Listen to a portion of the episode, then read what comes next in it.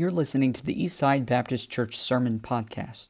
This sermon was recently preached at our church. We want to encourage you to visit our website at eastsidesf.com. Now, enjoy today's sermon.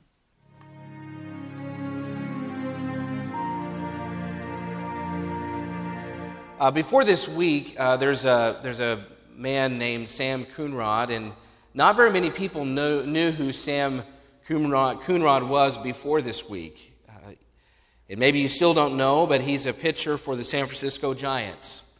And this past Thursday, or the opening day of Major League Baseball, the season resumed, and this photo went viral on the field of the Los Angeles Dodger Stadium. It's the Dodgers against the Giants, and every uniformed person on the field, and coaches and players and everybody, they're all kneeling during the national anthem except for one man, Sam Coonrod, the pitcher for the Giants.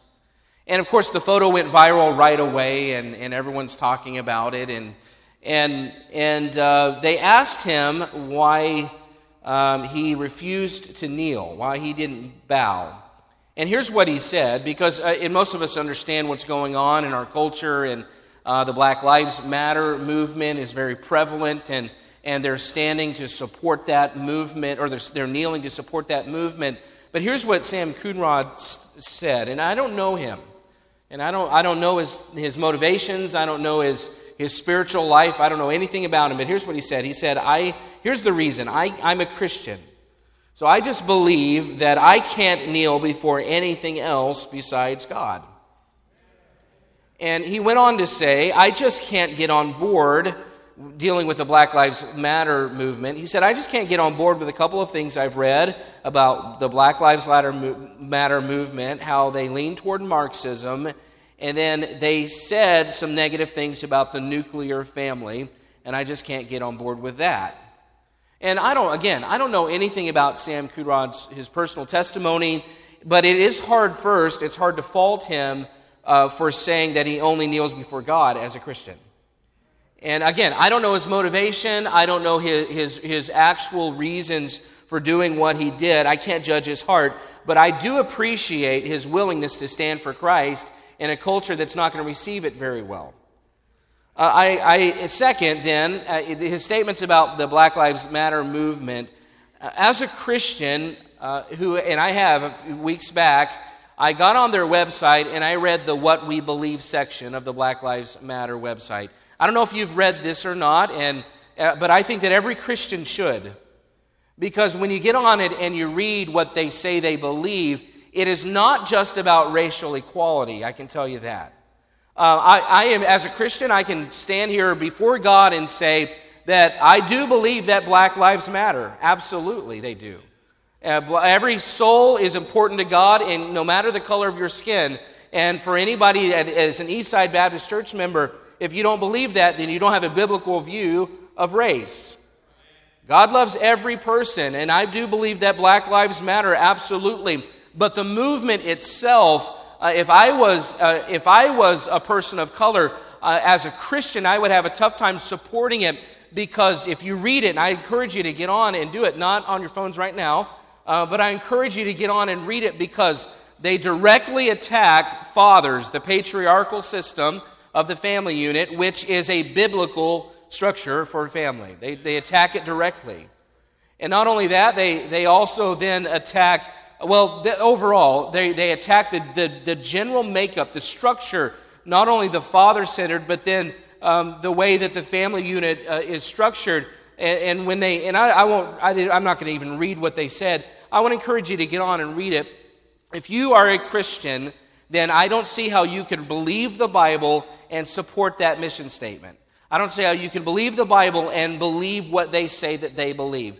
This is not a, a, racial message. This has nothing to do with race. It has everything to do with what they've listed on their website as what they believe. It's a dangerous and unbiblical mindset. It has nothing to do with race relations. At some point, I encourage you as a Bible believer to get on and read it. So, I'm again back to Sam Coonrod now. My reason for talking about it is without even knowing the kind of man that Sam Coonrod is, the image of him standing there while everyone else is kneeling is an eye opening image. It's kind of jarring. And the fact that when he said, I'm doing it because I'm a Christian, and, and he's now being crucified by the media for standing when everyone else is kneeling, it just made me step back and realize we have come a long way in our culture in a very short amount of time. It's, it's an eye, it just should be an eye opener for us. This is a reality check for us. As he was standing there, and he says he's standing for the Lord again, I don't know his motives, everyone else is kneeling. I'm thinking to myself of Shadrach, Meshach, and Abednego. And, and, I, and I'm not even saying in any way that these two things are the same, but here's a man who, who says, I will not kneel because of my relationship with God and because I'm a Bible believer who doesn't agree with what this movement says we, we should go to. So I'm going to stand here and to see how he's being attacked and all makes me think. I mean, those three young Hebrew boys standing there in front of the statue of Nebuchadnezzar while everyone else is bowing on their faces and they're doing it knowing that consequences are, are to come. And I, my mind just, I couldn't get away from that image. You know, eh, eh, we are in a place as a country and we got here very quickly that many of us thought we may not get to in a long time, but we're here right now. Standing for God and standing for your beliefs is now, that's the, the, the, view that is viewed with hostility. That's the view that is then responded to with anger and hatred, and especially if it goes against what someone else wants to believe. And I have, and the reason I'm talking about this this morning is because as I saw that image, and as I'm in a cabin with some young men and driving a van with some young women and young men, my heart and my mind was thinking about the next generation. And I was wondering do we have young people at Eastside Baptist Church who, if they were placed in a position where they have to stand for their God and nobody else does, I wonder if they'll do it? We have to start thinking about how we're preparing the next generation for the battles that they are going to face.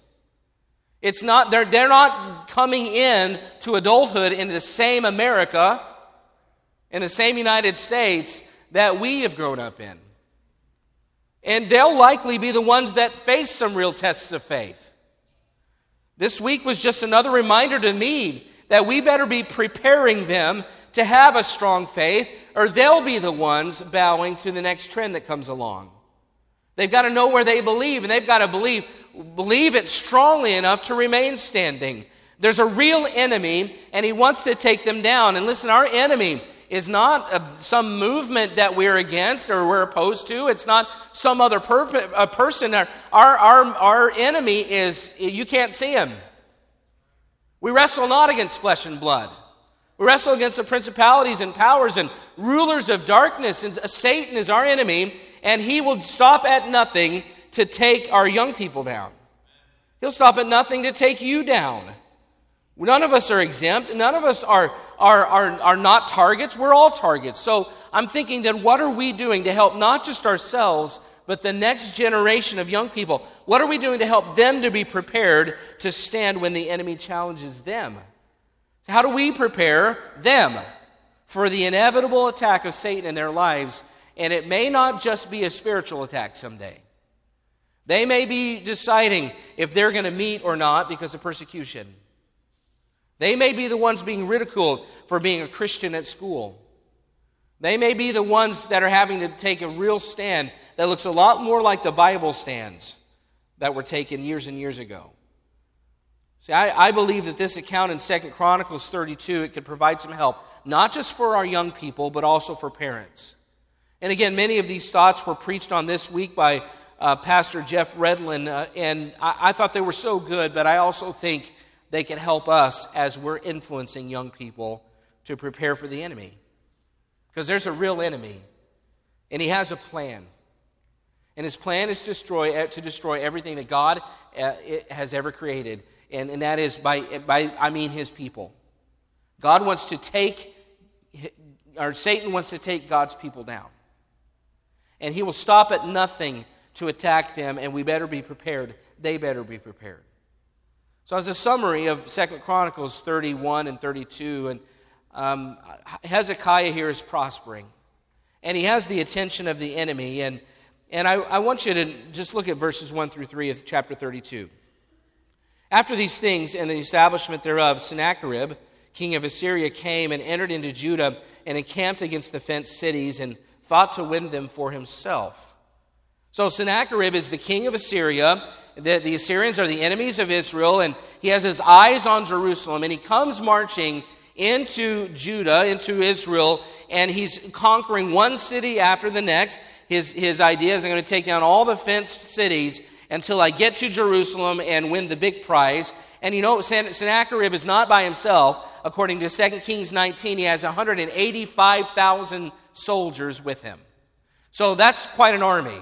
And they're marching through Judah on their way to Jerusalem. He's dominating the cities. Hezekiah knows he's coming. And not only is he aware that Sennacherib is coming, but Hezekiah knows that unless he takes some, some preparations and unless he does something to prepare to meet the enemy, that it's over. Sennacherib is not messing around. Uh, he, he's, not, he's not going to provide mercy. He's not going to show any grace. He's coming and he's destroying things. He's destroying cities. He's destroying people. Look at verse 2. Here, look at what Hezekiah does. And when Hezekiah saw that Sennacherib was come and that he was purposed to fight against Jerusalem, he took counsel with his princes and his mighty men to stop the waters of the foundations or the fountains which were without the city, and they did help him. So there was gathered much people together who stopped all the fountains and the brook that ran through the midst of the land, saying, Why should the kings of Assyria come and find much water? See, Hezekiah knows that an army, especially an army of 185,000 people, uh, soldiers, they need water to survive. Water is necessary. So there are these wells, these fountains outside the city, and they're being supplied by a brook. So Hezekiah then comes up with a plan to stop the water, to fill up the fountains, to stop the brook, dam it up somewhere else, so that he's not providing a resource for Sennacherib. It's a great plan. I think it's a great idea. And this is where we come to then the first principle of preparing for an enemy. The first principle to prepare, the first way that we can help someone else prepare for the enemy. And first, it's to refuse to provide for the enemy. How do you prepare for the enemy? Well, the first thing you should look at is refuse to provide for the enemy. See, here's Hezekiah, and he refused to do anything that would strengthen Sennacherib. I mean, is water bad? Answer it. Is water bad? No. Is it a sin to drink water? No, it's not. Well, water could have helped Hezekiah. I'm sure these fountains were a resource that he needed as well. But Sennacherib is coming. And if he had a limitless water supply, that would help Sennacherib take out Jerusalem. So Hezekiah, listen, Hezekiah was willing to stop something if it meant not giving strength to his enemy. He was willing to limit himself if it meant that he wouldn't provide a resource for his enemy. And here's the principle it may not be a sin, but it also may not be smart. It may not be a sin, but it may also not be smart. Sometimes you have to do like the Apostle Paul in 1 Corinthians and be willing to limit yourself and to give some things up that are well within your rights in order to accomplish something spiritual. It may not be a sin, but it also may not be smart. See, sometimes we have to be willing to set something aside for a spiritual benefit, even if it's not a sin. I, Hebrews 12 says, Let us lay aside every weight and the sin which does so easily beset us. Now, we know that if we're going to run the Christian race, that we have to set aside our sin. We can't please God and sin at the same time. But he also says, Let us lay aside the weight. And sometimes it's not necessarily a sin that holds us back as much as it is a weight. It's something that isn't necessarily wrong, but there are things that we have to set aside so that we can run our Christian race the way that we need to. See, it's not always a decision about right or wrong. Sometimes it's a decision about good or best. I mean, and, and the illustration that was used was if you're going to go run a marathon and, and uh, you show up to the race and everyone else is ready and they've got their gear and they've got their running shoes, and you show up and, and a pair of cowboy boots. I mean, I, I, cowboy boots are fine. We've got men in the room right now that wear cowboy boots. I can't pull it off. I just can't. I, I used I've worn them before. I find them pretty comfortable. And, and men that wear cowboy boots say, I mean, once you wear cowboy boots and it's really broken in, they're really broken in, there's nothing more comfortable. That's, that's great. I can't do it. I'm not manly enough to pull it off. But if you show up to a race in cowboy boots, people aren't saying, um, they're not, they're not going to comment on your manliness. They're going to say that's dumb. Because you, I mean, maybe you can't. somebody in here I'm sure could prove me wrong, but if you can run 26 miles and set a personal best wearing cowboy boots, go for it. That's not normally what happens. See, it's not so much that wearing them is wrong as much as it is that's not good for your race. It's not going to help you, it's not helpful. And some of the applications that Brother Redlin brought up this week, he used the application of a teenager not playing basketball so that he could focus on Christ. And I've seen young people get so wrapped up in sports before that their focus is on the sport, and now suddenly they're willing to skip a Wednesday night to go to practice instead of coming to church, or they're willing to be gone on a weekend and go to, go to a tournament instead of uh, being at church with their church family, or they're missing church things to play basketball. But playing basketball is not wrong in and of itself, but for a young person who's really wrapped up in playing basketball, it, it can be a weight. It can be a hindrance to their Christian race. There's nothing wrong with it unless the enemy can use it against you. There's nothing wrong with water unless your enemy can use it against you. That's what Hezekiah is thinking. I mean, I think about things like video games and other things that young people do a lot of. There's nothing inherently wrong. Now, I do believe there is something inherently wrong with certain video games. And I was expecting an amen from some dads and moms on that. I mean, not every video game is, is spiritually helpful at all. And I would say that it's actually probably, before God's eyes, a wicked game. But just playing uh, innocent video games, I, there's nothing wrong with that. And sometimes our family does that. We'll do it together. Uh, but if it starts to impede a walk with God, that's when it becomes a weight. That's when it needs to be set aside. And there's applications for us as well. I mean, there are all kinds of things that, that can be used against us spiritually. And I know a lot of good men that love to hunt and they keep it balanced. But I also know a lot of good men that love to hunt, and they have no problem missing multiple Sundays every hunting season to be out in the field and trying to shoot something. I'm not preaching against hunting. I'm preaching about the priority that it often takes in a man's life over God. And if that's the case, then it becomes a weight. It is something that is not spiritually helpful, and you ought to be willing to set it aside. Fishing, other hobbies, or even work, or cars, or motorcycles. I mean, there's nothing inherently wrong with those kinds of things. But if they pull our heart away from instead of toward God, we need to strongly consider cutting it off so it doesn't contribute to what our enemy wants for us. And it doesn't just apply to teens and adults, although it does, but it also applies to those of us trying to raise young people. See, parents, we have to be careful that our habits aren't being used to affect our, our children spiritually in a negative way. I think about, and this is, a, I mean, not normally something I preach about on, on Sunday mornings, but I just think about what's being watched in Christian homes all over the country. And the movies and the things that are on the television. You know, we, we, may, we may be mature enough to handle something, but first, I mean, are we really? A lot of parents will assume they are, but I'm not sure it's good for them spiritually. But second, our, our, our kids are watching too.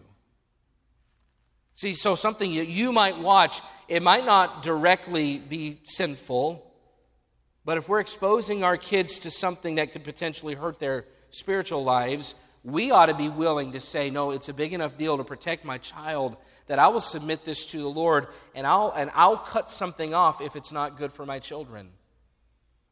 Are the things that we're listening to, the music we have playing in our cars and in our homes, are we giving our children an appetite for something that will lead them in the opposite direction or away from the Lord? And you just say, well, preacher, you came back from camp, you're really meddling now. Well, um, sometimes it's good to get right down to it and think about the applications that are the real life, everyday applications.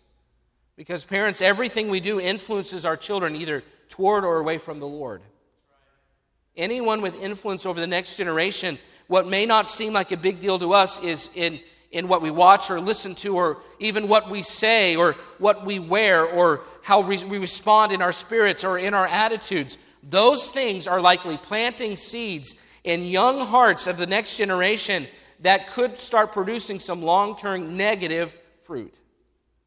And we ought to, as Paul said in 1 Corinthians 6 and 8 and 10, we ought to be willing to set aside something like eating meat offered to idols if it might be a stumbling block to a less mature Christian. And parents, it's good for us to examine uh, what water supplies we may need to be cutting off. So we're not planting seeds or, or enabling something in the enemy, from the enemy in our children's lives. Are we willing to, to, for their sake, nix some resources, even if it's within our rights? See, this principle is found in many places in the New Testament. I think about Romans 13, 14. But put ye on the Lord Jesus Christ and make not provision for the flesh to fulfill the lust thereof. See, the provision itself may not be sin, but if it puts us in a position that makes it easier to sin, we ought not to do it.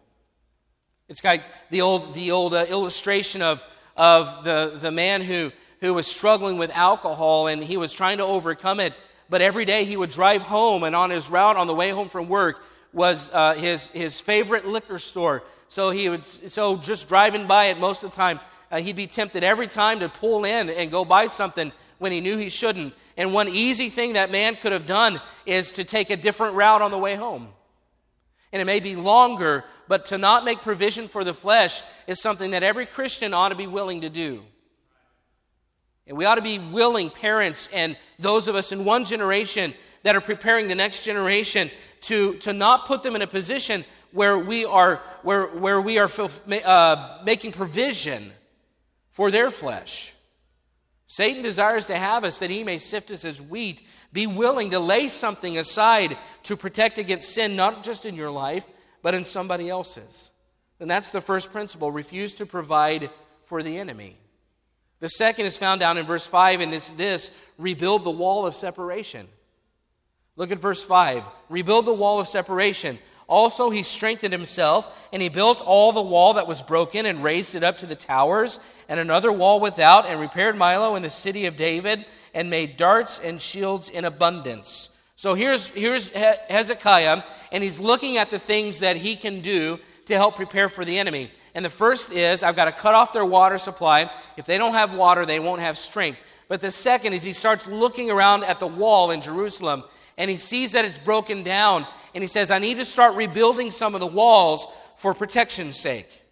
And this is an important principle. Hezekiah was trying to protect this environment so that freedom could be protected. They were free. They, they, the walls provided separation and gave them this environment of freedom that they could enjoy.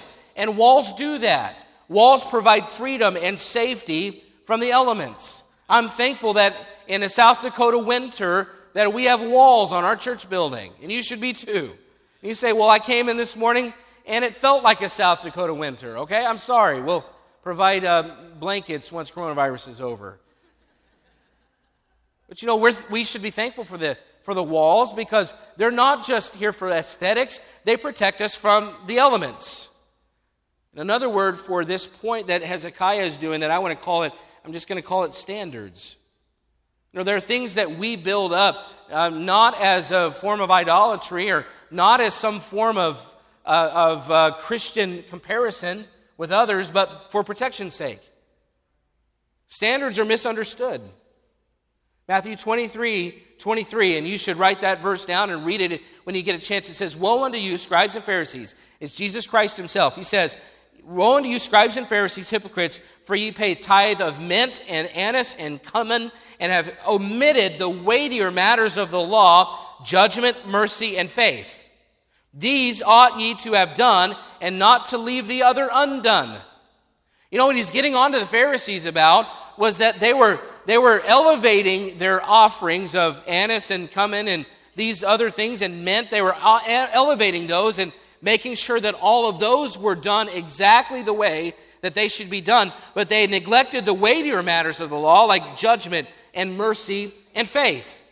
And what Jesus Christ is saying, he's saying, I'm not saying get rid of, of the peripherals. You need the peripherals for protection. Um, but you should focus more on the essentials, and the peripherals are there to protect the essentials. He said, don't get rid of the peripherals. Don't, don't stop tithing. Don't stop giving. Don't, don't think that's unimportant, but don't do those and forget the, what, the actual godliness that should be produced in you as a child of God. And sometimes we do that. And Standards, listen, standards, God's, uh, let me see how I can say this. Pharisees were known for their rules, lots and lots of them. but they were caught up in the peripherals instead of the essentials. God's not as concerned about what we give as he is how godly we are.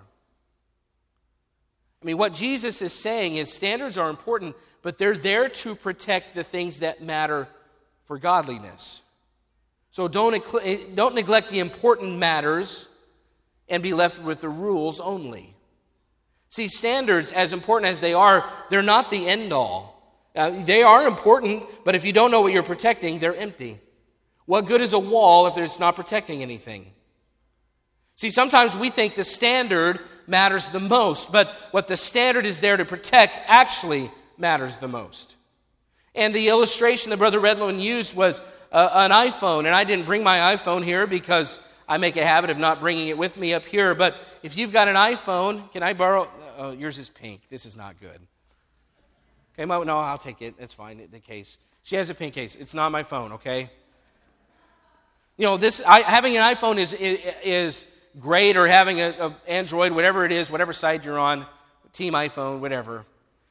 But you know, if I take the case off my iPhone because it looks cooler, and I'm out in the parking lot, and somebody calls me, and I drop it on the concrete then you're not going to say, I'm so sorry, I feel so bad for you that you did that. No, I took the case off the iPhone. It's kind of my fault. See, that's standard. That's the difference between standards uh, in people's minds. See, a lot of people think that, that standards are all that matters, but the, the standards are just the phone case. Standards are just the phone case protecting what's actually valuable. It's, we uh, very often assume that the standards are the most important thing but it's really standards are just protecting the most important things. And, and very often we assume then that if we have our standards, we have everything, but if we don't love God first, then standards can be pretty empty. Now, I'm not saying that standards aren't important at all. That's not what Jesus Christ was saying. Listen, is it a sin to have a phone without a phone case? No, but it also isn't very smart. See, what are standards? Standards are like putting cases around the things that matter. For teenagers, purity. Purity is worth protection. So you put up some standards to protect your purity. Not because you're more spiritual than everybody else, but because you value your purity. Uh, for teenagers, I think about your heart, and your heart is worth protecting. So you put up some standards like what you view, or what you read, or what you watch, or what you listen to, and even who you spend time around. Not because you're trying to be a Pharisaical, but because you're trying to protect what matters. It's not about the standard, it's about what you're protecting. Your life matters that much, teenager. But for those of us with influence over young people, don't be afraid of standards.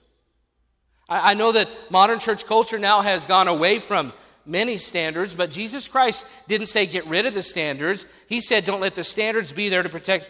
He said the standards should be there to protect what matters the most. So they still matter, but, but not if they're just protecting nothing. So let's have some standards. Let's help our young people protect their hearts by what we allow them to be exposed to online. Let's, let's help protect our young people's hearts by monitoring them on their, in their online activities and on their phones. I mean, some parents act as if, you know, well, your child's phone, that's his property. There's a lot of young Christian teenagers being taken down by what they're being exposed to on their phones, and parents should have the right to go in and look at whatever they want to. I mean, especially if they're paying the phone bill every month, because I know how much those phone bills are. Listen, standards aren't the most important thing, but they're important. Let's not release them simply because the next generation doesn't feel they're necessary. See, let's help our young people, though, in the meantime, have balance with it. Say yes to standards, but no to the haughty spirit that often accompanies standards. Brother Redlin said, people, are eager, people eager to follow Christ see an issue and raise a standard, but others see a standard and raise an issue. Say that again. People eager to follow Christ see an issue and they raise a standard for protection. But others see the standard and they just raise the issue. See, we, we don't need to raise them thinking their value is in their list of standards. Paul said it's not wise to compare ourselves with, with others and, and measure ourselves by others. So don't make a standard a badge of honor. That's not the point. No, have a high enough view. Here it is. Have a high enough view of what you're protecting that you're willing to raise a standard in order to protect it. So, parents, you know, so this is where we then start getting down to uh, the, the details. So, our, our view of how important their lives are will often be what determines how high our standard is. And if we view the lives of our children and our young people as being extremely important, then we will be willing to raise a standard, even if it's a little bit higher, because we value them that much. For us to be flippant or nonchalant about protection doesn't just say something about having low standards. In some ways, it says we don't value what we're protecting all that much. I mean, parents, we need to be careful. I mean, I'm thinking about things like obviously what, what they're looking at or what they're watching or uh, what they're wearing. Let's be really mindful that it's not about the standard, it's about what we're trying to protect. Walls or standards are worth it if it will protect what's inside the wall. There's freedom there. Don't assume that it doesn't matter, it does. So if, if there's something worth protecting, put a case on it. Not because the case looks a certain way, but because what it's protecting matters. So if there's an enemy coming, and if we're going to help our young people, then we need to refuse to make provision for the enemy, refuse to provide for the enemy. And second, rebuild some walls of separation. And third, found down in verse 6, is refocus on submission to authorities. Look down at verse 6. It says, And he set captains of war over the people and gathered them together to him in the street of the gate of the city and spake comfortably to them, saying, and then he gives him this speech. But I, I want to just point out the fact he set captains of war over the people. So here's Hezekiah, and, and in the middle of the, of the battle that's coming, in the preparation, he doesn't throw out the structure of authority just because things are getting scary. No, sometimes we panic and we lose our heads, and, uh, but God operates through authority. And that's how it works right here. And what's interesting is you think about this. So here's Hezekiah. He knows the enemy's coming, and he sets certain captains over certain of the people, and he's starting to work through the authority structure here. But you would have to think that there were some that, that the captain they got wasn't really their favorite captain. Like, you know, if, if, let's just say that, you know, myself and Brother Samuel, we're, we're soldiers in the Jewish army, and we know Sennacherib and his 185,000 are coming. And so Hezekiah comes, and I imagine it's like on the softball field, you know, one, two, three, four. You know, he's going down, and we get, and I get this captain over here, and Brother Samuel gets this captain over here. But, you know, my captain, uh, his captain is great. His captain is a manly man. He knows how to make decisions. Everybody wants to follow him. But my captain I, that I get, I mean, he can't hardly decide anything. I mean, he's nervous. He's scared. We ask questions. He won't really tell us what to do. Now, so listen, so some people would assume then, because the quality of my captain isn't very high, that I don't have an obligation to submit to his authority. But what God is not, God's not looking for, his standard is not the quality of the authority. His, what he's looking for in us is a quality of our submission. See, we, if all we ever did was submit, if the authority was perfect, we'd never submit to anybody. There are no perfect authorities. Every one of us is a sinner, and we all have something that we've got to work through. But that doesn't mean that the authority structure gets thrown out the window. And that's important for teenagers to hear because they know their parents. And, and, and I don't know about you at your house, but at our house, as much as I wish it was different, our, their parents are not perfect. And I don't know any kids that have ever had perfect parents. But it doesn't change the fact that God has placed an authority structure in the home, and they have an obligation to submit to the authority structure that they're under. That's how God works. In young people, it's important for them to see that you just submit because that's God's plan for you. But remember this we're preparing them for the enemy. So, how does this apply to us? Well, their pattern of submission to authority, listen, their pattern, our young people, their pattern or, or submission to authority is being set, dads, by how seriously you submit to your authorities. The way that they submit to their authorities will follow how their parents submit to their authorities. So, dads, how you talk about your boss at home, be careful. And moms and dads, how you, how you talk about church authorities at home on Sunday lunch. Be careful.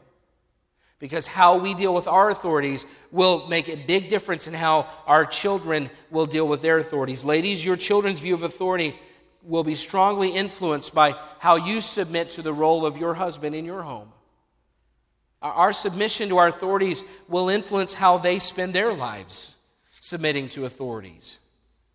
These are good principles. I'm not going to spend as much time on that one just because I'm going to start wrapping this up. But we, if we're going to prepare our young people for the, next, for the enemy, then we've got to cut off the, the enemy's resources. We've got to increase protection through separation and we've got to submit to authority. Three excellent ways to prepare the next generation for the enemy. Listen, the enemy's coming. And he's not messing around. And somebody in this room, I imagine someday, will be given an ultimatum to stand alone before God or face some serious consequences. And we may think it's going to be a young person, but who knows that it may not be you or me. See, we're going to find out if they're capable of standing when no one else does, like Shadrach, Meshach, and Abednego. And if we will prepare them like Hezekiah prepared for his enemy, we'll be doing them a great help. Look at the result of all of this in verse 7 and 8. Be strong, I love the speech. Be strong and courageous. Be not afraid nor dismayed for the king of Assyria, nor for all the multitude that's with him, for there be more with us than with him. With him is an arm of flesh but with us is the Lord our God to help us and to fight our battles. And the people rested themselves upon the words of Hezekiah, king of Judah. See, I love this. When we look to God, He looks at us and provides us with His unlimited resources. Anytime God is with us, it's more than the enemy. I mean, in this case, according to, again, 2 Kings 19, 185,000 strong. And yet, because God was on their side, they said, God's with us, we have more than the enemy. And we find out later, just a few verses later, that the Lord sends an angel into the camp of the Assyrians and takes out all 185,000. Sennacherib tucks his tail between his legs and runs home, and he's worshiping in the house of his little g God, and his own sons kill him in the house of his God. Hezekiah doesn't have to lift a finger in this battle. He's just a righteous man who simply prepared himself and his people for the enemy. And God did the rest. God fought for, fought for Judah. God is more. He's more than anything that we face, folks. And look at what the people had by allowing God to do what only He could do. It says at the end of verse 8, it says the people rested. So, all of these things refusing to provide for your enemy and, and rebuilding the walls and restructuring, refocusing on authority. And then finally, you have rest. Uh, here's, they had prepared, they, they had done all they could. And God responded to their doing what they could by doing all that He can do. So here it is in a nutshell. We have rest when we do all we can do because God responds by doing what only He can do. We have rest by doing all we can do because God responds by doing what only He can do. We can rest in that. We don't have to worry, we don't have to fret. We've done all we can, and God will take care of that which is outside of our control. And listen, the next generation is worth this kind of investment. I'll say it again these young people, our children, are worth this kind of investment. They're worth the preparation. And, and their time to stand may be coming soon. It's worth it to limit ourselves. Moms and dads, it, it's worth it it's for us to limit our spell, ourselves if it will help them spiritually. They're worth it for us to build some walls and some standards as a form of protection. It's worth it. Their future is worth our willingness to respect God's authority structure in order to be an example to them. And when we've done all we can, we can rest in trusting the Lord for the rest of it. We don't have to be anxious. We don't have to be nervous. We don't have to be worried about their tomorrow. That doesn't help anything. Let's take all of that nervous energy and invest it in preparing them to take a stand. You know, I think about my children taking a stand. And I want them to be those that are left standing. I do. But I know also, first, it, it's going to require me taking a stand on some things to prepare them. I'm going to have to take a stand as a dad sometimes and be strong uh, about the provision for their flesh and, and, and the, re, the rebuilding of some walls and making sure that the focus is on the authority. And that's not always easy, but the way I view it is I either, I either stand now or they fall later. And I think about them standing, and I, I honestly, I get, I, I get a little bit anxious about what they're going to face. But I, would re- I can rest if I've done all I can to prepare them. Because once I'm gone, I can't help them anyway. All they'll have from me is, did dad prepare me for this moment? And, and I'll hope that, I hope it will be said of me as a dad and, and, and Miss Erin as their mom that we have helped them all we could. Because I'm not just thinking about if they have to stand before an enemy here someday. I'm thinking about the time, the most important stand they'll ever take, and that is when they stand before Jesus Christ at the judgment seat. So when I'm trying to decide, is it worth it? These are the battles you face as a dad. Is it worth it to uh, tell her her skirt's not long enough? Again? And I'm just being really transparent now, I guess. Hey, Let's tighten that up. Not because I think, oh, that's the sign of a good Pharisee. No, because I, I'm trying to help them prepare to stand before Jesus Christ someday. And I value their lives enough that I'm willing to raise a standard and work a little harder to prepare them for the moment, not just when they stand before a human enemy, but when they stand before Jesus Christ. When I think about that, boy, there's not very many places as a dad I wouldn't be willing to go to help them prepare for that moment. So we're either going to help them prepare to fall or to stand. Parents in this room, we're either preparing our children to take a stand or to fall. Influences, teachers, uncles, aunts. The next generation is looking to us too. And we're either, what we're doing is either going to help them stand or we'll help them bow.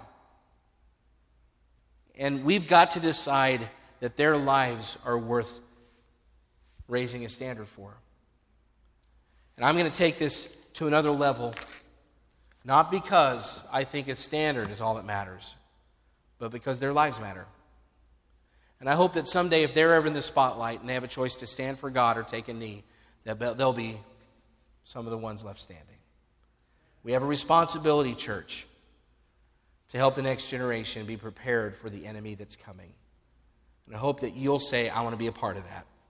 Every head bowed, every eye closed. Let's stand together.